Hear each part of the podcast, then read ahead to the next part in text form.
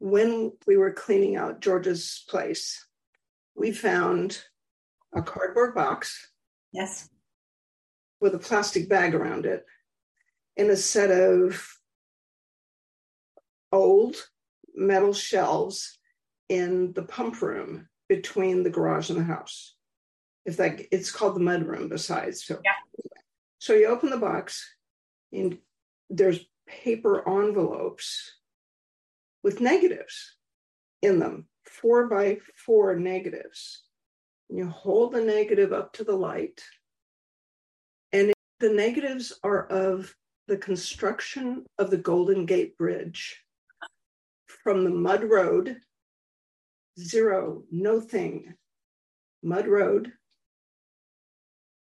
guys in diving bells. There's a picture of a guy in a diving bell about to set the foundation.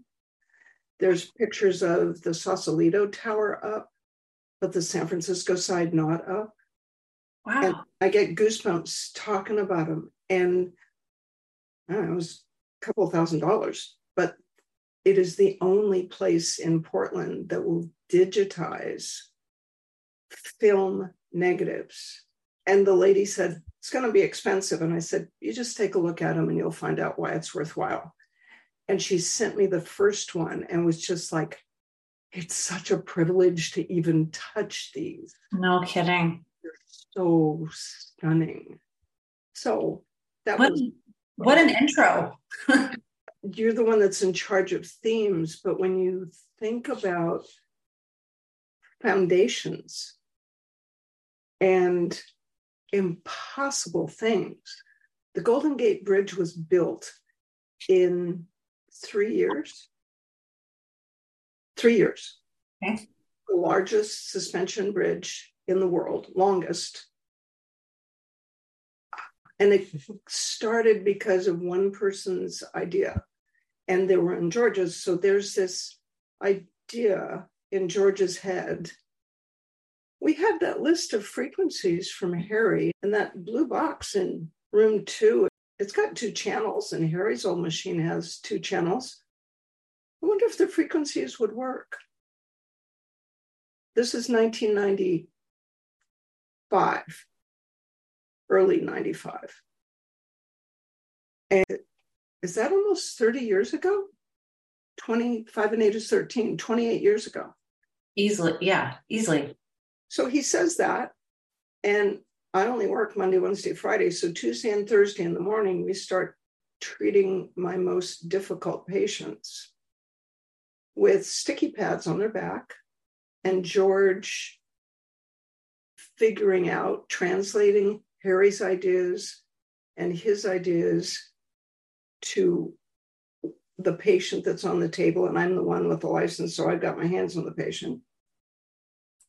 And when you think about the foundations of what we do and how it's evolved since then, it's been extraordinary. This week in Philadelphia was, once again, 20% of the class had Ehlers-Danlos, and a slightly overlapping subset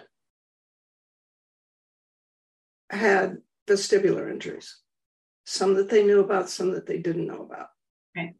Some Ehlers-Danlos patients seem to have vestibular injuries because the connective tissue in the endolymphatic sac is as stretchy as everything else on them. So there's this one girl, and she and her mom came to the seminar. Mom's a nurse practitioner. The girl, I think, was, how old, Kevin? 20, 23 or so. Body pain of a 6 or 7, but that's normal for her. And then, yeah, her thumb touches her arm. It's always been that way. And my elbow goes backwards, and I went, uh-huh, and this and that. So we treated her for Ehlers-Danlos, and she had a vestibular injury. So we did that whole protocol. And for the people who are listening that I haven't checked in with, oh, no hands, no Q&A, yay. Anyway, so you do torn and broken and 77, the connective tissue from neck to feet, and then 40 and 10 to take care of the body pain. So I have 20 some odd people in this class, and they get to watch this. 40 and 10 takes her body pain down. But then I felt her legs, and the tone in her adductors and her quads and her hamstrings was just painful. So we did 81 and 10, which is increased descending inhibition in our world. And came the inevitable question, how can you quiet ascending pain transmission and increase descending inhibition at the same time? And it was wonderful. I got to say, I have no idea. I know it works because I've done it, I don't know, 400 times. So I know you can do them together. And then her range of motion in her knees went to normal. Her elbows went to normal. Her little finger and her thumb were the hardest, most difficult. And then she had 8 of the 9 Beighton score things, but she couldn't touch her hands to the floor. She said, oh yeah, my hamstrings are always tight. So we got the tone on her legs down, and I brought her knee up towards her chest, and it stopped at 90 degrees. Oh, okay. So we treated scarring in the dura, and pretty soon her knee goes to her chest. Anyway, it was miraculous. So by the 5th day, on the 4th day, I said, look, your thumb and your little finger are just difficult. So put a contact around your neck and hold a washcloth in each hand and sit there and listen to the lecture for 2 hours, running torn and broken in the connective tissue. Okay. When was the last day? Last day was Sunday. She comes up to me and goes, look, and I have a picture of her thumb stopping an inch and a half before her forearm. And I have a picture of her little finger at 70 degrees. So that was my week. Who would have thought there would be so many hidden Ehlers-Danlos patients and coming to the FSM seminars? And her mom has Ehlers-Danlos too. Wow. But by the time you get to be in your 50s, the Ehlers-Danlos goes from being Ehlers-Danlos to being HSD, historic hypermobility syndrome disorder. So as you get older, the joints get stiffer, and you have Ehlers-Danlos historically. But now, because your joints are funky, your elbow does stop at 0. But your skin is more stretchy and you make some of the criteria, but HSD, historic hypermobility syndrome, the criteria are dislocations, sprains, different kinds of historic injuries, plus the hypermobile joints you have left. So mom was ecstatic. She was ecstatic. One of the practitioners was an Army major who, have you ever heard the phrase dirt dart? No. I hadn't either. A dirt dart is what happens when you're jumping out of a plane and your parachute circumstances are such that you hit the ground not the right way. And you just, as it happened, she landed on her sacrum instead of landing on her feet and rolling. Oh, dear. Yeah. So that's when I found out we had 2 osteopaths and an MD in the class. And one of the osteopaths, as I'm working on her, trying to get her dura unstuck after this trauma, he said, the dura attaches at S2. Get out. It attaches along the sacrum and the coccyx, and he said, no, it has a thing that attaches to S2. And I went, okay, so 13 scarring in the dura is not getting it done. But what is the dura scarred to? It's scarred down to the periosteum. Okay. So we did scarring in the periosteum, and her knee went from, I don't know, maybe 100 to 130, and her pelvis just went smush. And then he said, not only does it attach at the foramen magnum, it attaches at C2. Did you know that? No, I don't think I did. I didn't know that. Yeah. There are many more stories, but it's after a 5-day seminar, it's really hard for me to just not purge all the things that this is the thing about coming to a seminar, is there's this continuing education that is unavoidable because every patient teaches you something a little bit different or allows you to think about something in a slightly different way, which is the game changer. Total. And every patient is different. Yeah. And because the class, we had PTs, one massage therapist, acupuncturist, one MD, two osteopaths, four nurse practitioners, two nurses. It was a really broad scope class. Yeah. And people knew things. For example, because 20% of the class had vestibular injuries, they're working on, I can't remember who, and her neck muscles just won't let go. As we're doing, we do the supine cervical practicum 3 times until everybody gets it done. Yeah. And on that patient, I said, do me a favor, just run 40 and 44. Quiet the activity of 44 is the inner ear. It's a vestibular system. Run 40 and 44 in somebody with a vestibular injury, and the whole neck just goes smoosh. Wow. Especially the suboccipitals. Sure. The neck muscles tighten up like crazy to provide proprioception to the brain about where it is in space. Yeah. And you quiet the inner ear, get the neck muscles to relax, and then you can find out what's going on mechanically. Oh, and there were chiropractors too. That was really fun. It was good group. Yeah. And they're all really excited that you're coming to Portland. I'm so excited. I think we still have a little bit of space left. We're going to cap it at a small group because it's small, but. Oh, hang on one second. Did you talk to that guy about the other space? I was only going to if it looked like we were going to need it. We'll talk after about logistics. There is this gorgeous room. It's completely empty.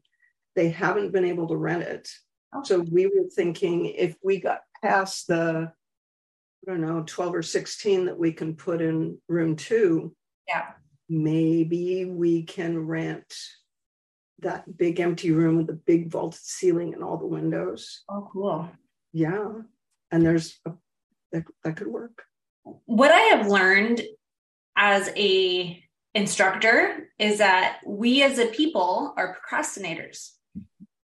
Oh, yes. Oh, yeah. Especially if you're signing up for continuing education classes. Like people will take time off of work. They'll book their plane tickets. They'll book their hotel tickets. They'll book the kennel for the dog, but they'll register like the day before. So people like us are losing our minds. And this has been true since 2003 when we started using hotels. Staff is panicking for 2 weeks because it's like, are we going to do it or aren't we? Yeah. And then in that 2 weeks, the class goes from 6 to 35. Yeah. It's a true story. It is. Yeah. So yeah, I'm super excited. I'm playing with the slides once again because it's a thing. Like, does everybody go through that before they present the same material, like changing the course all the time? Oh, every time. I do. Kevin. No, I know. I'm not making eye contact with Kevin, but I got to the end of the neuropathic pain section and there's fibromyalgia. And I said, that doesn't make any sense. we need to go from neuropathic pain to the central nervous system. So I changed the order I presented it in. And then yesterday I got an email from a patient who's also a practitioner. And she said, hey, you told me you'd send me the slides, the new slides for the 5-day. And I'm like, okay. But then I completely rearranged the deck. So now we do nerve pain, central nervous system, fibromyalgia. I put the quiz in different places every time, because every time you teach it, you find out where it gets sticky. Right. This shouldn't be so hard to understand. And the sports course, the modules are rehab, recovery, performance enhancement. And those have to go in that order, because you can't recover from something that you have not rehabilitated from. And you're not going to improve your performance enhancement if you're not recovering. And they all belong to each other. You got to recover first before you can rehabilitate it. Yes and no. So in the athletic population, recovery is what's happening after the fact. So how are they recovering after training? How are they recovering after your treatment with them? It's a different way of using the word recovery. Exactly. Yes. But yes, like I just said, they all lead into each other. And as you teach it and you get the questions, I'm like, you're totally right, but I can't move it because you have to learn this before you can learn this. Yeah. So for today, this is before this, but then when you go to your clinic, you do it all together. That's exactly it. You know, I was on a podcast this morning. I was a guest, which was super interesting. And somebody was talking about their Achilles tendinopathy and how certain frequencies hadn't been able to fully resolve it. And I said, yeah, you had a really good start because you're running all the scarring frequencies, but what happened before it scarred? Like, oh, I love this. Oh, it tore. And then what around it tore? And could that have bled? And it was like, you learned the right frequencies, but we just didn't have this little nugget of how did it get there? Yeah. Let's rewind the tape a little bit more. And tape a little bit more. And figure out that even though it feels repaired, in athletes, it's challenging because their pain threshold is so high. Yeah. And so what if the Achilles hadn't completely recovered, hadn't completely repaired itself? Okay. Yeah. So you have to finish repairing the connective tissue. Oh yeah. And there's absolutely no way to get even a partial thickness Achilles tear without messing with the periosteum, which is covered with freer nerve endings. So you want to do torn and broken in the periosteum, and then the periosteum, after it gets torn and broken, gets inflamed, and then it gets scarred, but you can't treat the scarring until after you do the repair. And to watch the look on their face as they get it. Yeah. It's just fascinating. It is. And for me now too, it is looking at the mechanical properties of what's happening, but having more of a profound respect for the emotional components that happen with the injury. And I admit it every time I teach, I didn't believe in the emotional frequencies. Mm-hmm. When I first started, it was something that, and the age I was at also, but it's just with age comes wisdom and experience and appreciation for different things. And so many of the athletes grow up in this environment where they have to compartmentalize everything. They wouldn't possibly get to the level of being a pro and Olympian if you stopped and reacted to every sad or off day that you had, because they had to learn how to blow through the stop signs. Yep. And certain practitioners, we end up blowing through the stop signs because we have busy practices, we have mortgages to pay. It's the money that drives us, the ego that drives us. And the time. It's like TikTok. Totally. And I feel for the therapists and trainers that come to my sports course that are employed by professional sports teams, because they don't have 2 hours and 4 machines the way I can if I need to. So I think what keeps me up at night is trying to get those practitioners more efficient with the frequencies when you don't have that much time. Yes. Person in the white, you can raise your hand. Yes. When I was with the Eagles, yeah, and they had the head trainer and 3 assistants. Yeah. And after I treated Terrell, the team ordered 30 custom cares. Yeah. Like 30. Now, teaching, you've gone the step further and insisted. I was too new. In 2005, I didn't have the power that you've got. They weren't too sure how to use them. Yeah. But each trainer could have 2 units on, because a big athletic team, it's not like you're in cubby holes like we are in practice. Right. It's all 25 guys in a great big room and 6 or 8 treatment tables and trainers and ice and tape and heat and machines and going from table to where there's motivation, there's possibility. Yes. The other thing is that once they start to notice, especially the way you've done it with these last 2 teams that you brought on, once they start to notice that their guys recover faster than the other team, and they recover faster than they did last year when they got injured, and they recover faster than the guys who aren't being treated with FSM, and in professional sports, as in private practice, time is money. Yeah. If I can use 5 machines and get a patient functional in 5 visits, treating 5 things at one time, I save them money. I save me time. Pardon me for interrupting. I'll put my hand down now.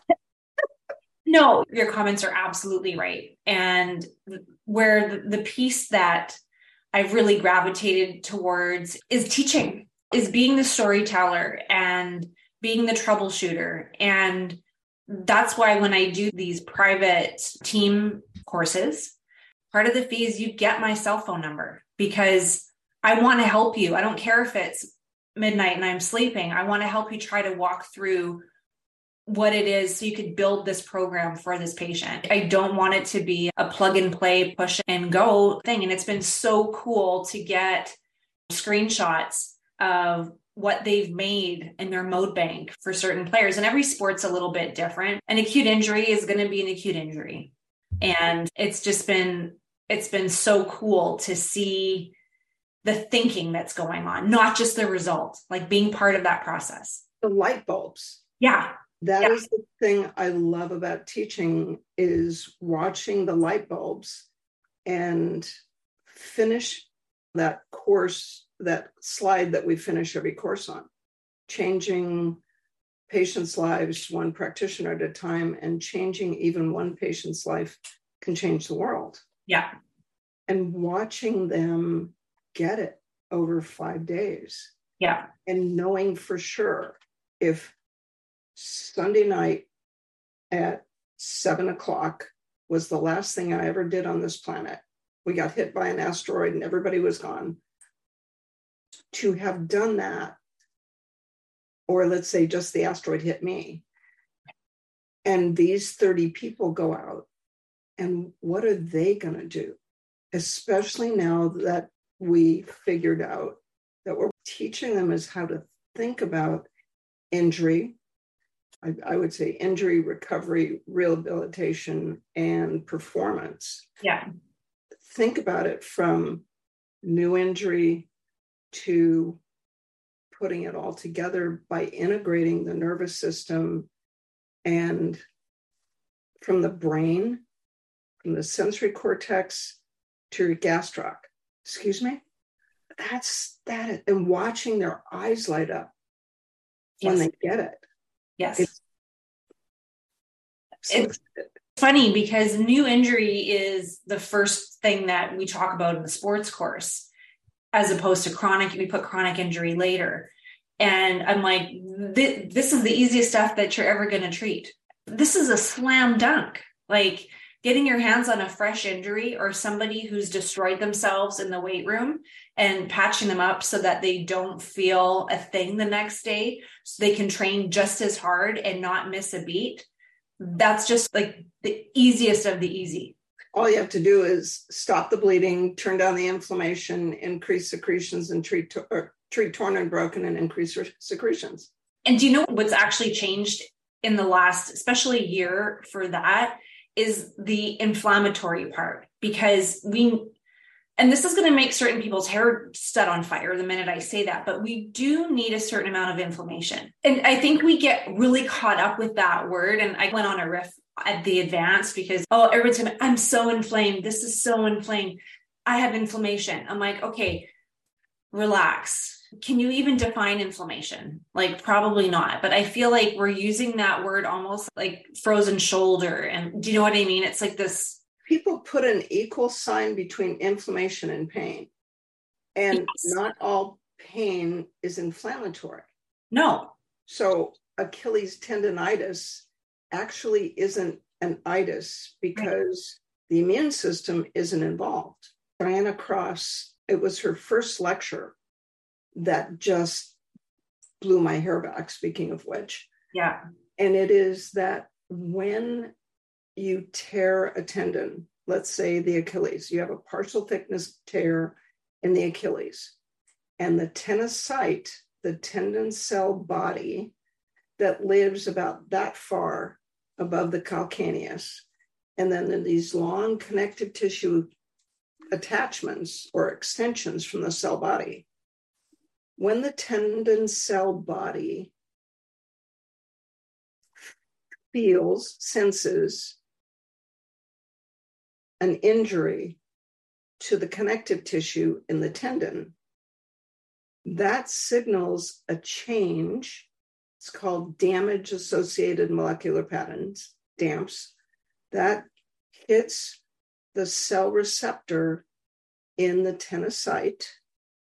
That changes the kinases, and that changes the DNA, and that changes the messenger RNA, and that changes the microRNA, and what the tendon cell body begins to produce is interleukin-6, CGRP, and substance P. Substance P it's made by the cell. It's not an immune system reaction. You can have nerve pain with absolutely no inflammation any place except up at C5-6. So my thumb hurts. My thumb is really inflamed. No, the disc in your neck might be inflamed. Yeah. It's not an equals sign.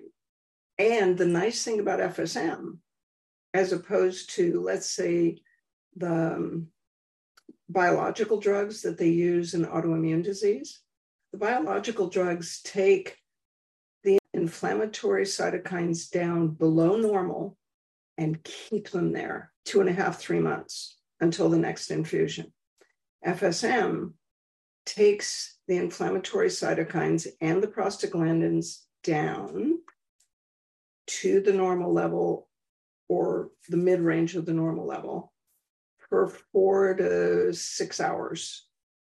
And then the inflammation comes back. But because we've increased ATP by 5 times, and because we've treated trauma and torn and broken, and we stop the bleeding, that's the number one thing in a new injury is stop the bleeding. Yeah. And then we drop the inflammation with a hammer for 4 hours. Then it gets to come back and it goes, but wait, it's not as bad as I thought it was. Okay, I'll be a little inflamed. And the next day they feel better. That is a whole other way of looking at it that I didn't even think about explaining, because again, going back to inflammation in an athletic population, when we talk about recovery, I'll go back to, again, using semantics here with this word. When you have an athlete that, let's just say, is a marathon runner and goes for a 10-mile run and comes back and their legs are full and hot and they want to do something for recovery. So the big things right now are like these Normatec boots that have compression in them. They're jumping into ice baths. Right. So now I can say that's a good phase. And I have the paper on my slides for the sports course, but if you Google ice baths not useful in recovery, you'll see a plethora of information right now showing that when you rob the body of inflammation right after activity, it's not going to recover those macrophages going in your body's natural cleanup crew that's going in, cleaning up all the debris and is going to put it back into circulation again. If you put ice or cool the body down, you're not going to get that influx. But people think they're recovering because they're not getting hot and they don't feel as inflamed, but you're robbing your body of the natural circulation. It right. The blood vessels. Exactly. And when you look at the delayed onset muscle soreness protocol, yes, the DOMS protocol, yes, that prevents soreness after exercise. But the first thing we run for 4 minutes is to stop hemorrhage. And then it's torn and broken. And I think the last thing we run, but it's only for 2 minutes, it's 50% of the time. So if people are big mice, inflammation, the full effect is present at 4 minutes, half of the effect is present at 2 minutes. And we run reduce inflammation in very specific tissues for 2 minutes at a time at the very end, and then we run vitality. But the first thing is stop the bleeding, because when you overuse a tissue, it's going to bleed. That's what delayed onset muscle soreness is about. That's why it's worse 2 days later. And then torn and broken. And at the very end, you just kind of do a little drive-by to reduce the inflammation. And the p-value with 20 patients, there has to be some statistician listening. To have a p-value of 0.005 with an N of 22 is insane. Right. Because of the way the math works, the fewer people, the harder it is to get a p-value with 2 zeros and a 5. So DOMS is your friend. Totally. The other point I want to make with all of this is that even with a sprained ankle, and not just like with the DOMS, but even with a sprained ankle, we're seeing like, stop throwing the ice on that area. Again, your body's going to get inflamed right away. There's other tools that you can use to help that inflammation get out of control. And I think FSM is fantastic for that. We have some questions coming in, so let's address some of those. Some hellos. Yes, hello. Hi, Leif. Hi. Yes, you're right. They should be able to afford all the machines. You're right. When players pay a player $6 million, you should be able to afford a couple of $1,000s of devices. Right. Yes. Where did I have the question here? With respect, substance P is inflammatory. Okay. I'll look it up. The challenge is that when inflammation goes up, pain goes up. And mind you, substance P, I heard about and studied 22 years ago. And it's in the spinal cord and it conveys pain. So how do you separate it? If you have inflammation in the periosteum, you're going to have pain. Those nociceptive signals will go to the spinal cord, and substance P will be produced in the spinal cord. Each cell that's inflamed, once it becomes inflamed, the DNA, the nucleus of the cell, produces messenger RNA, which produces microRNA, which produces the cellular response to whatever the signaling was. So, Alf, I want you to go back and look at the methods section. I'll look at the references. Anytime you read a paper, don't look at the headline. Don't even look at the abstract. You can scan the abstract, but just between you and me, we look at the methods section, see what they did, and then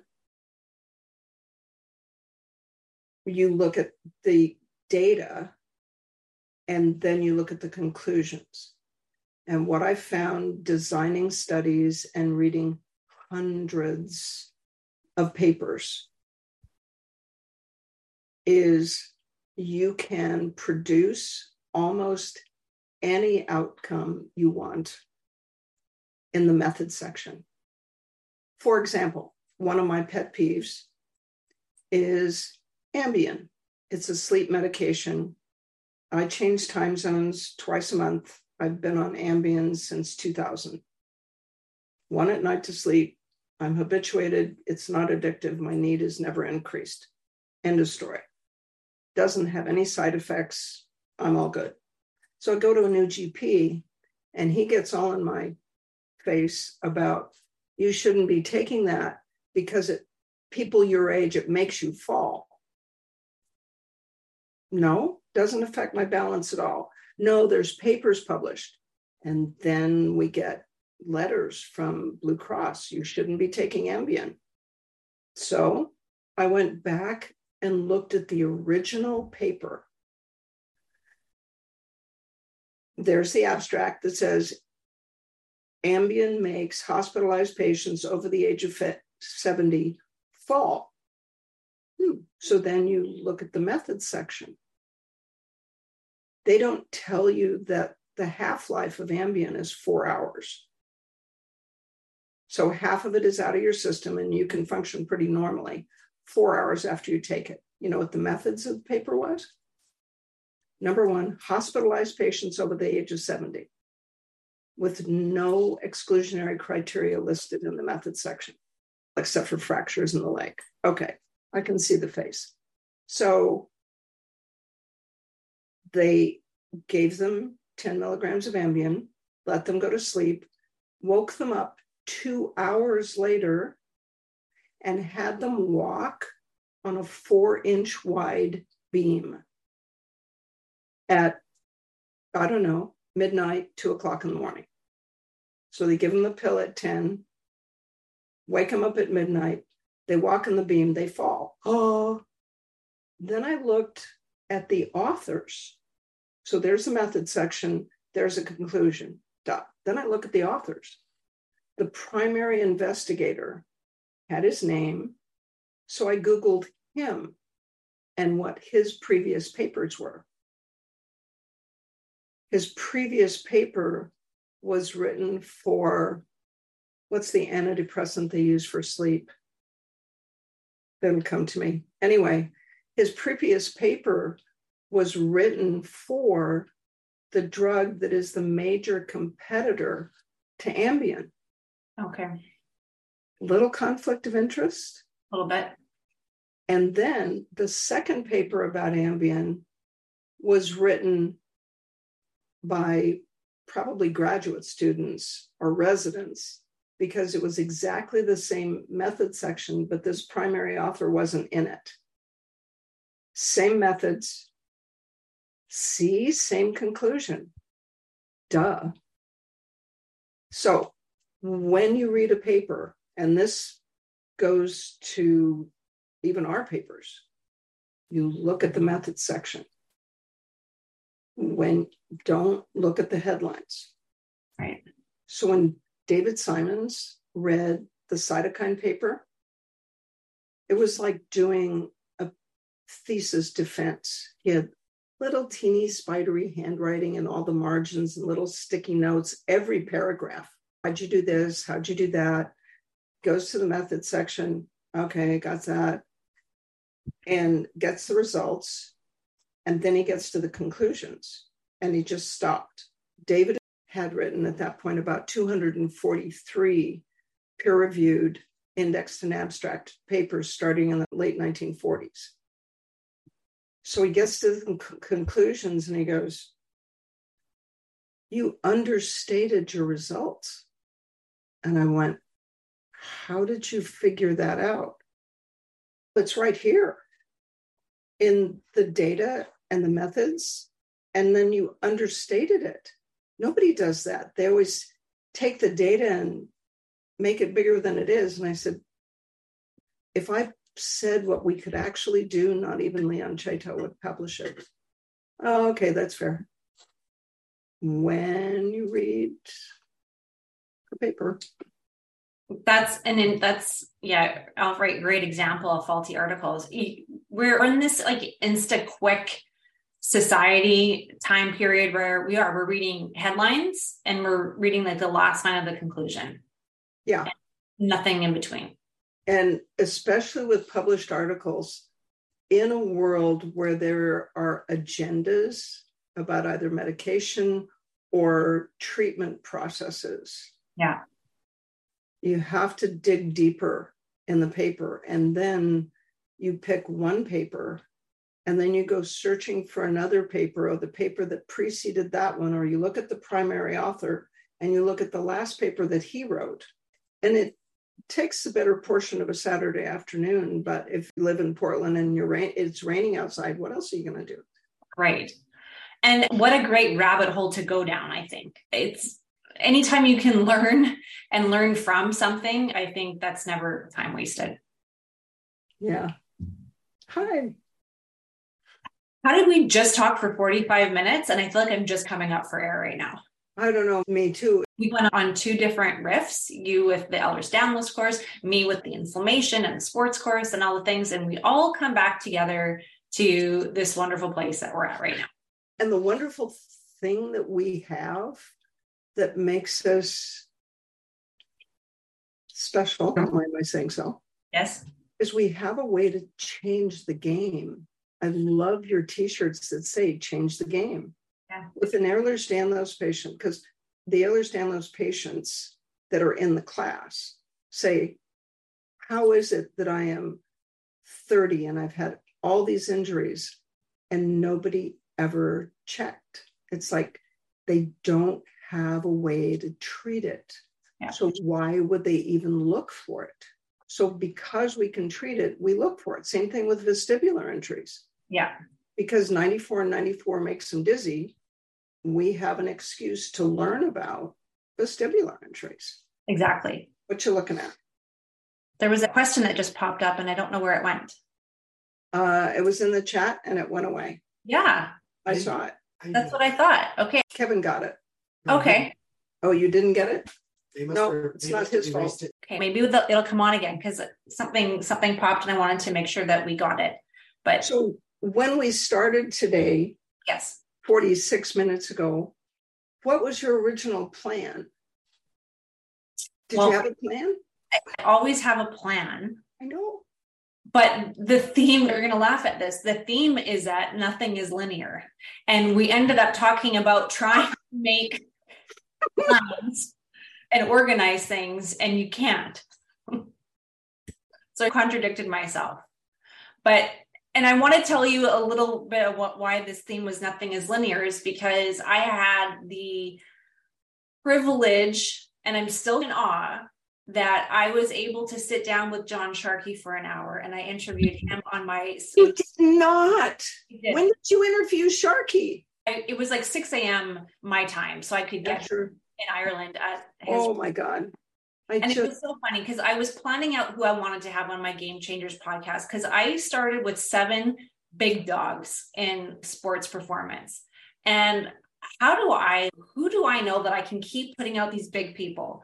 And I made a list of all the people that I greatly admire their work. And of course, John Sharkey is up there. And I don't always agree with what he says, but I love the man's passion. And I always learn something talking to him. Every time. I thought, what's it going to hurt by just asking? Yeah.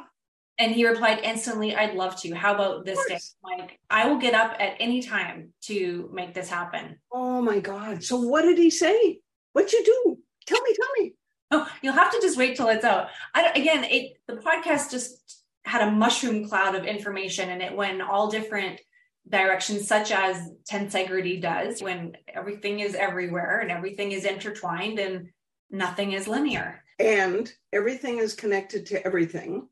Yes. And the only missing piece between John Sharkey and me is fascia is innervated. And he doesn't get it because he has no way of manipulating the nervous system that connects the brain to the fascia. He can do it manually, right? Yeah. By doing mechanical things. Yes. Mechanical induction to create current magnetic fields in the fascia that'll eventually go up to the brain. But to demonstrate to John that what 13 and 142 scarring in the fascia, and then 81 and the fascia, and 81 and the cerebellum.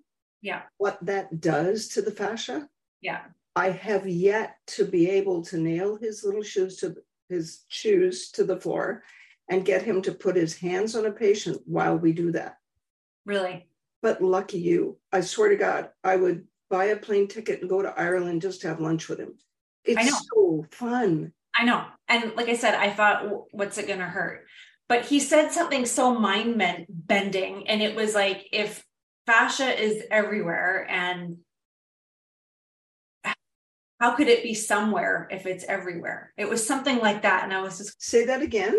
It was something along the line. I have to play it back. If fascia is everywhere, how can it be somewhere? Because it's everywhere. So it's talking about how it is everywhere. And the name of my podcast is Game Changers. Of course, we're changing the game.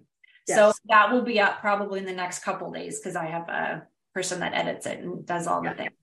But there is controversy with the tensegrity people because they never want to use the word stretch. Please, God, no. Because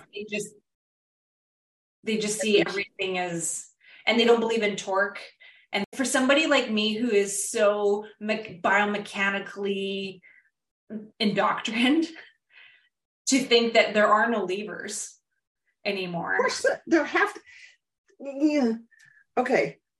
In two things can be simultaneously true. There is absolutely, even though the fascia goes from the toes to the forehead and into the gut. Yeah. And creates the pericardium and covers everything and connects everything with everything. That is true. I get that. But there is no way to deny that the femur is a lever. That's physics. Right. At the skeleton, I know the bone is fascia that's got calcium in it, but the femur is a lever. Yeah. It's physics. And both things, I love it when both people can be right. Yes, and I agree. You can have this beautiful articulate web and Yanda, if you've taken like corrective exercise in the past, upper cross syndrome and lower, he was onto something there for sure. Muscles are inhibited. Muscles are adaptively shortened. Not muscles. Connective tissue is adaptively shortened. Certain tissue is adaptively inhibited. We know that. Like you said, the two can coexist. But I know that the patella is there to help the lever system for knee extension. And we were talking about ACLs, for instance, and rehab. And there's this huge prevalence of ACL ruptures right now in the teenage population. And I was reading papers last week about why. And there was an interesting paper that said it has nothing to do with the valgus or the varus or the pelvis or the genu valgum. It has everything to do with all the artificial turf that everybody is playing on. And I was like, because the whole mechanism of an ACL rupture is the lower leg doesn't move and the femur moves and there's torque. And John stopped me and he's, there's actually no torque in the human body. And I'm like, but how are the ACLs rupturing? There's torque in the human body. Okay. That's a whole other podcast. It was so interesting to hear his side, and he is so passionate about it. And that's just, and he's such an anatomist. In a perfect world, I want a USB port back here, and I want John Sharkey's brain. I want Roger Bilica's brain. Yes. Neil Rapin, Jay Shaw, you, all right there. Of course there's torque. How can the acceleration, deceleration, you can't not have physics. You can't not have physics. Just because it's biological tissue, you still have to have physics. Don't shoot the messenger. I'm not shooting anybody. What was your grade in college physics? Talk to me. I love physics because it made sense to me. And I didn't like math, but I loved physics because it was something in my head. Yeah. It's like the verbal physics. That makes sense. When you have to turn it into mathematics, it was painful. I agree. But there we go. How exciting. That was pretty cool. So I'll let everybody know when that's up. So Debbie's question came up. So let's get to that before we run out of time. Oh, Debbie, I have to find my glasses. It's a really long question. Yeah. About a client in a wheelchair. Her anxiety causes this. It's a long story. I have to chat with you about it someday because everything she has serious problem goes into paralysis. This week, it's her voice because of a situation she can't cope with. 2 sessions, I have brought her voice back. I have so much confidence in FSM. I treat 15, 20 clients a week.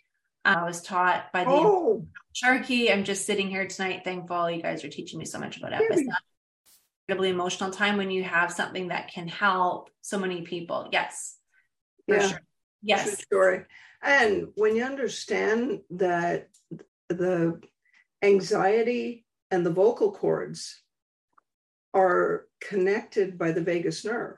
Oh, yeah. The vagus controls every muscle in the vocal cords, except for the one that lets you scream.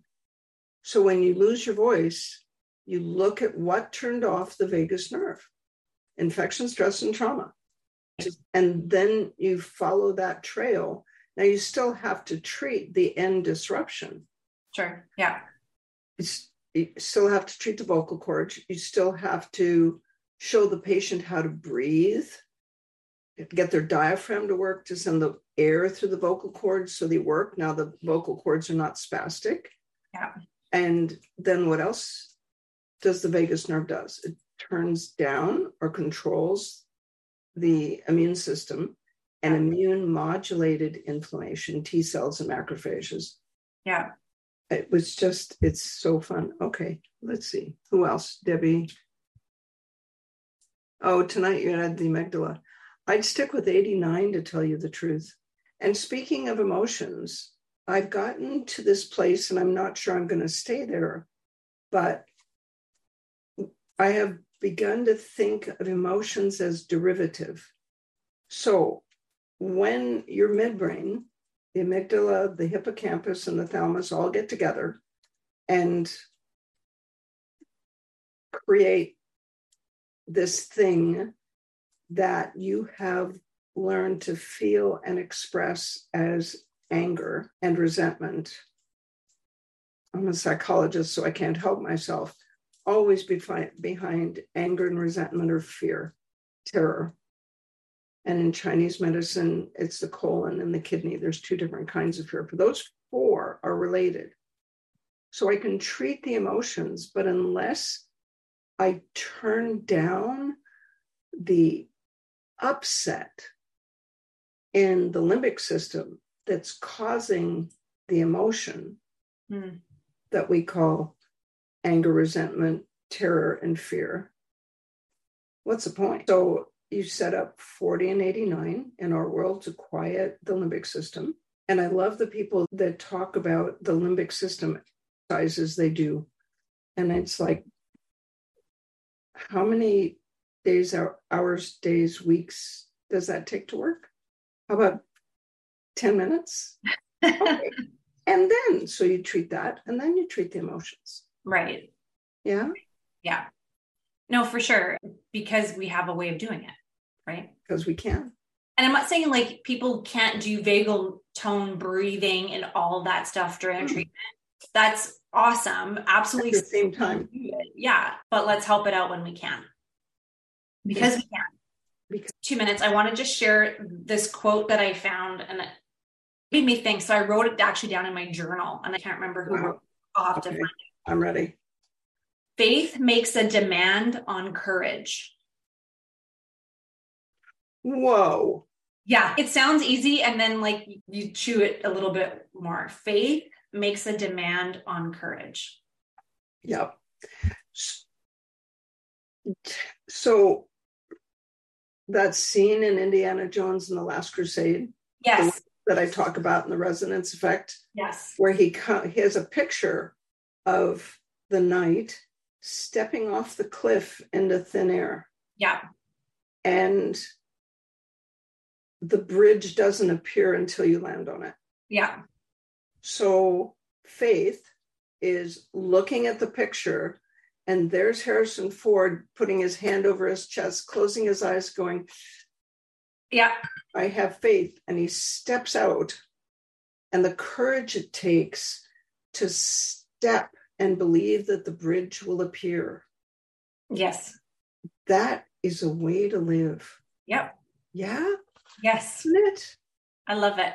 It's terrifying and wonderful at the same time. Yes. Both coexisting together. Tensegrity and mechanics. And letter arms and courage. All of it. Okay. That's it for today. Very good. Do you think we have a title for this podcast? Since we're not using linear. Nothing is linear. Kevin says something about. No, she mentioned that it was going to be something linear, but it can't be that. Something. No, it can't be. So we're definitely not. At one of these days, the title is going to be Because We Can. I love it. Next week. Because we can. Today, every day. Why do we do 124 and 77? Why does her thumb end up here instead of there? Because we can. Because we can. Yeah. That's obviously true. Yeah. All right, everybody. Thank you. Bye, we'll sweetie. See you all next week. Thank you. See you next week. Bye. The Frequency Specific Microcurrent podcast has been produced by Frequency Specific Seminars for entertainment, educational, and information purposes only. The information and opinion provided in the podcast are not medical advice, do not create any type of doctor-patient relationship, and unless expressly stated, do not reflect the opinions of its affiliates, subsidiaries, or sponsors, or the hosts, or any of the podcast guests or affiliated professional organizations. No person should act or refrain from acting on the basis of the content provided in any podcast without first seeking appropriate medical advice and counseling. No information provided in any podcast should be used as a substitute for personalized medical advice and counseling. SS expressly disclaims any and all liability relating to any actions taken or not taken based on or any contents of this podcast.